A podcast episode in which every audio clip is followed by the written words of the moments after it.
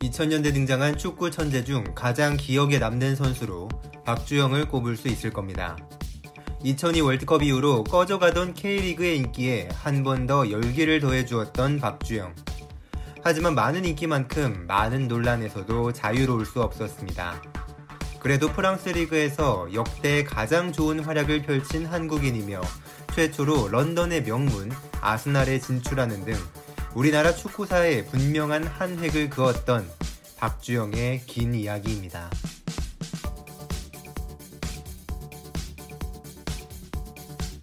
1985년 대구 동구에서 태어난 박주영은 반야월 초등학교 시덕준 감독에 의해 축구를 시작했습니다. 학년별 축구대회에서 우수한 골 결정력, 점프력, 스피드 등 부족함이 없는 모습을 보여 바로 축구부로 스카웃됐는데 박주영은 당시 공부도 반에서 1, 2등을 다툴 정도로 잘했기 때문에 집안에서 축구를 하는 것을 반대했다고 합니다. 실제로 박주영이 중학교 시절 측정한 IQ는 150이었다고 하는데 하지만 박주영의 재능을 놓칠 수 없었던 시덕준 감독이 3개월 내내 부모님을 설득한 끝에 결국 허락을 받아 박주영은 축구를 시작할 수 있었습니다. 2001년 청구중학교를 졸업하며 청구고등학교 입학을 앞둔 박주영은 좋은 기회를 얻게 되는데 포항 스틸러스가 23명의 학생들을 모집해 브라질에 1년간 축구 유학을 보내주는 프로그램에 선발되어 브라질 지코 축구 클럽으로 유학을 갈 수 있게 된 것입니다. 브라질에서 돌아온 박주영은 본격적으로 고교계를 접수하기 시작하는데 고려대학교 조민국 감독은 박주영을 이천수를 능가할 제목이라고 교수진들을 설득해 고려대학교에 스카우트했습니다. 좋은 활약을 보인 덕분에 2003년 말에 박성화 감독이 이끄는 20세 이하 대표팀에 발탁됩니다. 2004년 2월 중국에서 열린 스타스컵에서 일본을 상대로 청소년 대표팀 데뷔골 겸 결승골을 넣은 박주영은 후에 일본 킬러로 불리게 되는 시작을 알렸습니다.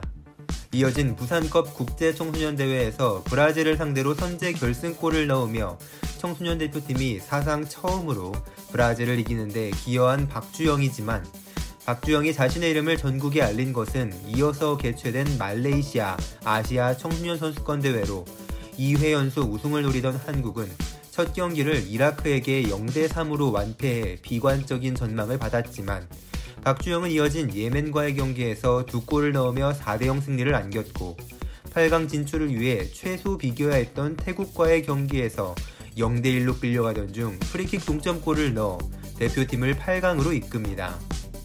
우즈베키스탄을 꺾고 4강에서 맞붙은 숙적 일본을 상대로 박주영은 1골 1어시스트를 기록해 대표팀은 승부차기 끝에 결승에 진출할 수 있었고 대망의 결승전 중국을 상대로 박주영은 수비진을 초토화시키는 득점을 포함 두 골을 넣어 팀의 2대0 승리와 함께 대회 우승을 선사합니다.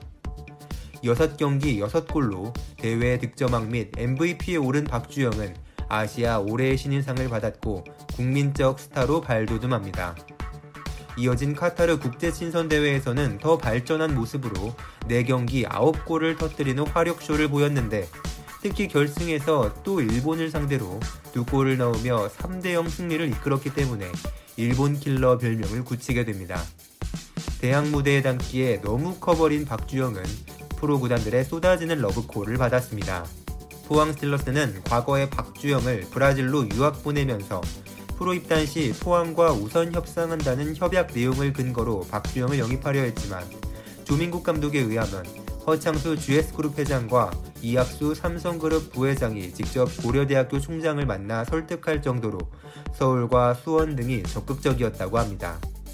결국 박주영은 FC 서울에 입단했고 곧바로 좋은 득점력을 보임과 동시에 많은 팬들을 경기장으로 끌어오는 신드롬을 일으켰습니다. 이 당시 FC 서울 소속으로 리그를 청소년 대표팀으로 세계 청소년 선수권 대회를 뛰는 동시에 국가대표로 차출되어 2006 월드컵을 향한 최종 예선을 뛰게 되어 폭사 논란과 함께 축구협회와 구단 사이에 갈등이 생기기도 했는데 A 대표팀에서도 우즈베키스탄을 상대로 한 데뷔전에서 데뷔골을 터뜨리는 등 거침없는 상승세를 이어갔습니다. 첫 시즌 박주영의 클럽 성적표는 32경기 18골, FC 서울이 리그에서 6위에 그쳤음에도 박주영은 대회 신인상은 당연하고 MVP 후보로도 오르게 되는데 이 시즌 울산 현대를 우승으로 하드캐리한 이천수가 MVP를 차지했지만 박주영의 데뷔 시즌은 충분히 어마어마했습니다. 이 당시 퍼거슨 감독이 박주영을 맨유로 영입하려 한다는 루머가 있기도 했는데 퍼거슨이 진짜 영입을 시도하진 않았지만 실제로 당시 친분이 있던 부산의 이안 포터필드 감독에게 박주영이 어떤 선수인지 물어봤었다고 하며 이후로도 박지성과 가끔씩 박주영에 대한 얘기를 나눈 적이 있다고 합니다. 대표팀에서 무난한 출전과 득점을 늘려가던 박주영은 아드보카트 감독의 선택을 받아 2006 월드컵에 출전했지만 아직 신인인 박주영은 조재진 안정환에게 자리를 내주고 마지막 스위스전만 출전했는데 유럽의 장신 수비수에게 파워에서 밀리는 모습을 보여 아직 세계 무대에서의 경험은 부족한 모습을 보였습니다. 이런 상황과 함께 리그에서 2년차 활약도 32경기 10골로 예년에 비해 아쉬운 모습을 보였고 금메달을 목표로 하는 도하 아시안 게임에서 첫 경기에서만 방글라데시를 상대로 멀티골을 넣었을 뿐 이후로 골을 넣지 못해 대표팀은 4위로 대회를 마쳤습니다. 이 대회는 앞으로 군면제를 위한 무한도전을 하게 되는 박주영의 첫 대회이기도 했습니다. 데뷔 이후 계속되는 강행군에 몸에 무리가 왔는지 박주영은 2007년에는 고질적인 왼쪽 발등 부상에 시달리다가 15경기 출전 5골에 그쳤습니다. 이듬해 부상에서 돌아왔지만 잃어버린 골 감각을 되찾는데 어려움을 겪던 박주영은 베이징 올림픽에 출전하며 두 번째로 군면제를 노렸지만 첫 경기 카메룬과의 경기에서 골을 넣었으나 승리를 놓친 후 대표팀은 1승 1무 1패로 조별 예선을 통과하지 못했습니다. 좋지 않은 흐름이었지만 좌절할 틈도 없이 프랑스의 명문 AS 모나코에서 예상치 못한 제의가와 부랴부랴 프랑스로 향하게 되는데 당시에는 국내 팬들의 반응도 박주영의 최근 폼이면 유럽에서 통하기는 힘들다는 의견이 많았습니다. 에이스의 상징 10번을 달고 입단 12월 만에 데뷔전을 갔는데 데뷔전에서 한 골 한 개 도움의 활약을 펼쳐 모두를 놀라게 합니다. 모나코는 중위권으로 시즌을 마쳤고 박주영은 35경기 5골을 기록하는데 기록만 보면 다소 빈곤한 득점력을 보였지만 이 당시 박주영이 모두를 놀라게 한 것은 그의 달라진 경기 스타일이었습니다. 프랑스 리그는 좀 투박해도 탄탄한 신체 조건을 가진 선수들이 즐비한 리그였는데 박주영은 파워가 약하다는 평가를 받았던 과거는 잊으란 듯이 우수한 몸싸움과 서전트 점프력으로 공중볼을 장악하고 있었고 덕분에 동료들에게 좋은 도움을 줄 수 있어서 골보다 많은 7개의 어시스트를 기록하며 데뷔 시즌을 잘 마쳤습니다. 이듬해에도 좋은 경기력을 유지해 33경기 9골 6도움을 기록한 박주영은 최고의 몸 상태로 2010 월드컵을 맞이하고 있었는데 박주영이 받고 있는 기대치를 생각하면 국제대회에서 더 좋은 모습을 보여줄 때가 분명했습니다. 2010 월드컵을 준비하던 중 훈련 후 FC 서울 출신인 동생 기성용, 이청용과 함께 코너킥에서 골을 넣는 내기를 하는 영상이 공개되었는데 승리한 박주영은 성공시키기 전에 승부사야 임마 한마디를 던졌습니다.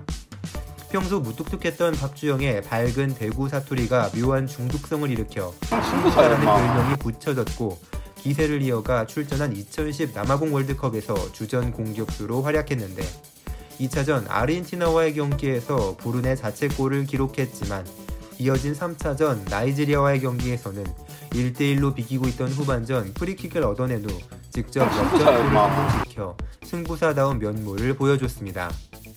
이 귀중한 골 덕분에 2대2 무승부로 경기를 마친 대한민국 팀은 사상 첫 원정 월드컵 16강 진출을 달성할 수 있었습니다.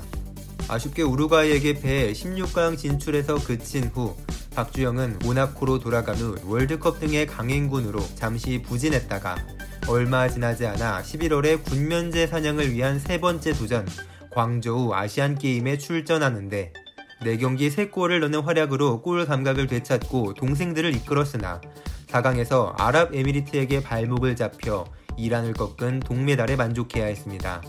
프랑스로 돌아가 2호 골을 넣고 이후 두 달 만에 6호 골을 달성하는 등 상승세를 이어간 박주영을 기다리고 있던 것은 2010 아시안컵. 하지만 아시안컵을 앞두고 박주영은 소쇼와의 경기에서 후반 추가 시간에 극적인 결승골을 넣었고 평소와 다름없는 기도 celebration을 하던 중 자신을 덮친 동료들에 의해 오른쪽 무릎 연골이 부분적으로 파열돼 아시안컵 출전이 무산됩니다. 강등권 바로 위에서 살얼음판을 달리던 모나코였기에 라콩브 감독의 눈물까지 보이게 만든 골이었는데 너무 기쁜 나머지 일어난 사고였습니다. 부상에서 복귀한 이후에도 득점 감각을 잘 살려 중요한 골들을 넣으며 유럽에서 처음으로 리그 10골을 넘은 12골을 기록했는데 결국 모나코는 2점 차이로 강등을 피하지 못했고 모나코의 주전급 선수들은 새로운 팀을 찾아야 하는 상황이 되었습니다.